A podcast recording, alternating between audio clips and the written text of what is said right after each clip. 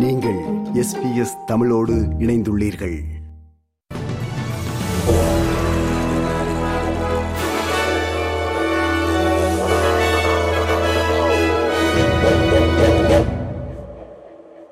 நேயர்கள் அனைவருக்கும் வணக்கம். இன்று பிப்ரவரி மாதம் ஐந்தாம் தேதி ஞாயிற்றுக்கிழமை. எஸ்பிஎஸ் தமிழ் ஒலிபரப்பு வழங்கும் ஆஸ்திரேலிய செய்திகள் வாசிப்பவர் ரைசல். அமெரிக்க வான் எல்லையில் பறந்த சீன நாட்டின் உளவு பார்க்க அனுப்பப்பட்டதாக சந்தேகிக்கப்படும் பலூனை அமெரிக்கா சுட்டு வீழ்த்தியது ஆஸ்திரேலிய பாதுகாப்பு மற்றும் ஆஸ்திரேலிய சீன உறவில் புது நெருக்கடியை ஏற்படுத்தலாம் என்று ஆஸ்திரேலிய பாதுகாப்பு தொடர்பான நிபுணர் பீட்டர் ஜென்னிங்ஸ் எச்சரித்தார். இந்திய பசிபிக் பிராந்தியத்தில் ஆதிக்கம் செலுத்த சீனா முனைவதை இந்த சம்பவம் காட்டுவதாக அவர் சுட்டிக்காட்டினார் So right now, China is less rude to Australia than we've been seeing in the last few years. But underneath the, those long-term military trends for China to want to dominate the Indo-Pacific have not changed and, and will not change. So um, th- there is a reason to be concerned. If, if this is worrying the US, it should definitely be worrying Australia. இதற்கிடையில் சீன பலூனை America சுட்டு வீழ்த்தியிருப்பதை சீனா கடுமையாக கண்டித்துள்ளது. சீனாவின் balloon உளவறிய அனுப்பப்பட்ட balloon என்று America கூறுகிறது. ஆனால் அது வானிலையை கணிக்க அனுப்பப்பட்ட பலூன் என்றும் அது திசை மாறி அமெரிக்க வான்பரப்பில் பறந்தது என்றும் சீனா கூறுகிறது. முன்னதாக இந்த பலூனை சுட்டு வீழ்த்த அமெரிக்க அதிபர் ஜோ பைடன் காலதாமதம் செய்தார் என்று விமர்சனம் செய்யப்படுகிறது.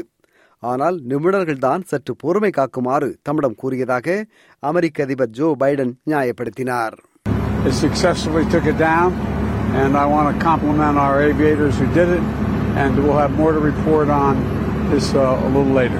I told them to shoot it down. They said to me, let's wait till the safest place to do it. பூர்வீக குடிமக்களுக்கு நாடாளுமன்றத்தில் ஒரு அமைப்பை ஏற்படுத்துவது எதிர்கால தேசிய நலனுக்கு உகந்த ஒன்று என்று பிரதமர் ஆந்தனி அல்பனீசி கூறினார். கேன்பராவில் சீஃப்லி ரிசர்ச் சென்டரில் உரை நிகழ்த்திய பிரதமர் Albanese the Voice to Parliament குறித்து தவறான தகவல்களை பரப்புகின்றவர்களை மக்கள் புறக்கணிக்க வேண்டும் என்றும் கருத்து வாக்கெடுப்பில் மக்கள் ஆதரவாக வாக்களிக்க வேண்டும் என்றும் வலியுறுத்தினார். அரசியலமைப்பில் மாற்றம் கொண்டுவர கடந்த காலத்தில் நடைபெற்ற நாற்பத்தி நான்கு கருத்து வாக்கெடுப்புகளில் எட்டு தடவைகள் மட்டுமே மக்கள் ஆதரவாக வாக்களித்துள்ளார்கள். எனவே கருத்து வாக்கெடுப்பில் வெற்றி பெற இன்னும் கடுமையாக பணியாற்ற வேண்டியிருப்பதாக பிரதமர் ஆந்தனி அல்பனீசி கூறினார் There hasn't been a successful referendum in this country for half a century. Um, but the risk of uh, not uh, proceeding with a vote is clear. It's 100% guarantee of not having success, of failure. It's like uh, saying you're worried about losing a grand final, so we'll just not run on the field and forfeit. Perth நகரில் Swan நதியில் நேற்று நீந்திய போது சுறாவினால் தாக்கப்பட்டு உயிரிழந்த பெண் பதினாறு வயது பதினொன்றாம் ஆண்டு படிக்கும் ஸ்டெல்லா பெரி எனும் மாணவி என்று தற்போது அடையாளம் காணப்பட்டுள்ளது டால்பின்களுடன் நீச்சல் அடிக்கும் எண்ணத்துடன் ஸ்டெல்லா ஆற்றில் குதித்தார் என்றும் ஆனால் அங்கிருந்த சுறா மீன் அவரை தாக்கியது என்றும் கூறப்படுகிறது ஸ்வான் ரிவர் அருகே வாழும் ஜான் பிரெயிம்பிரிட்ஜ் அவர்கள் இந்த சம்பவத்தை இப்படி விவரித்தார் We've seen them down at Port Beach. We saw one of the uh, surfers there got caught, and we were fenced off and we saw all that. And then when, but this is the river, and you can't imagine it up in there. Medicare வழியாக அரசு தரும் rebate எனப்படும் கட்டணத்தை அரசு அதிகரிக்க திட்டமிடுவதாக federal நலத்துறை அமைச்சர் mark Buttler கூறினார். மெடிக்கேர் திட்டத்தை சீரமைக்க அரசு திட்டமிடுவது குறித்து மருத்துவர்களின் சங்கமான ஏஎம்ஏ குறை கூறுவதை அமைச்சர் நிராகரித்தார். சீரமைப்பது குறித்த ஆலோசனை குழுவில் ஏஎம்ஏ அமைப்பின் துணைத் தலைவரும் இடம்பெற்றிருப்பதை அமைச்சர் பட்லர் சுட்டிக்காட்டினார். I've said that that changes to the rebate are not off the table. Of course, affordability was a major pressure that we discussed at the task force, but I've also said you can't just put more money onto the existing systems. The existing systems do not reflect the needs of Australians today. I think all healthcare groups who participated in the task force, frankly including the AMA, recognise that. New South Wales மாநிலத்தில் March மாதம் நடைபெறும் தேர்தலில் ஆளும் liberal கூட்டணி மீண்டும் வெற்றி பெற்றால் எரிசக்தி தொடர்பாக ஒவ்வொரு வீட்டுக்கும் ஜூலை மாதம் ஒன்றாம் தேதி முதல் இருநூற்றி ஐம்பது டாலர் நிதி உதவி தரப்படும் என்று நியூ சவுத் வேல்ஸ் மாநில பிரீமியர் டொமினிக் பெரோட்டே அறிவித்தார். இந்த திட்டம் எரிசக்தி விநியோக நிறுவனங்களை மக்கள் எளிதாக மாற்றும் நோக்கில் வழங்கப்படும் என்று பிரீமியர் பெரோட்டே குறிப்பிட்டார்.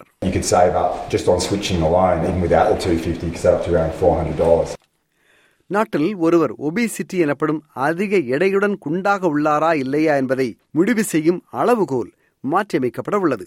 கடந்த பத்து ஆண்டுகளாக இந்த அளவுகோல் மாற்றியமைக்கப்படவில்லை என்பதால் இந்த அளவுகோலை தற்போதைய சமூக மருத்துவ சூழலின் பின்னணியில் மாற்றியமைக்க அரசு விக்டோரிய மாநிலத்தின் டீக்கன் பல்கலைக்கழகத்தை பணித்துள்ளது.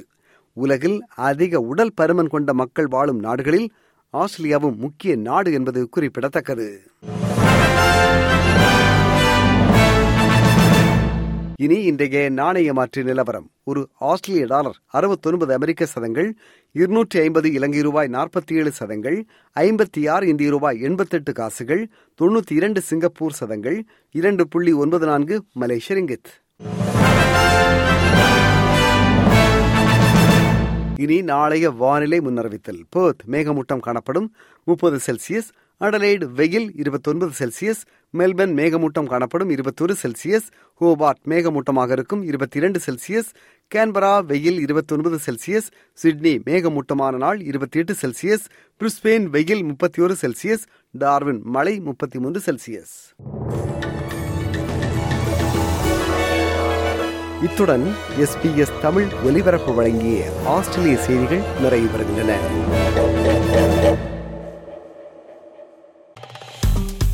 விருப்பம் பகிர்வு கருத்து பதிவு. லைக் ஷேர் காமெண்ட் எஸ்பிஎஸ் தமிழின் பேஸ்புக்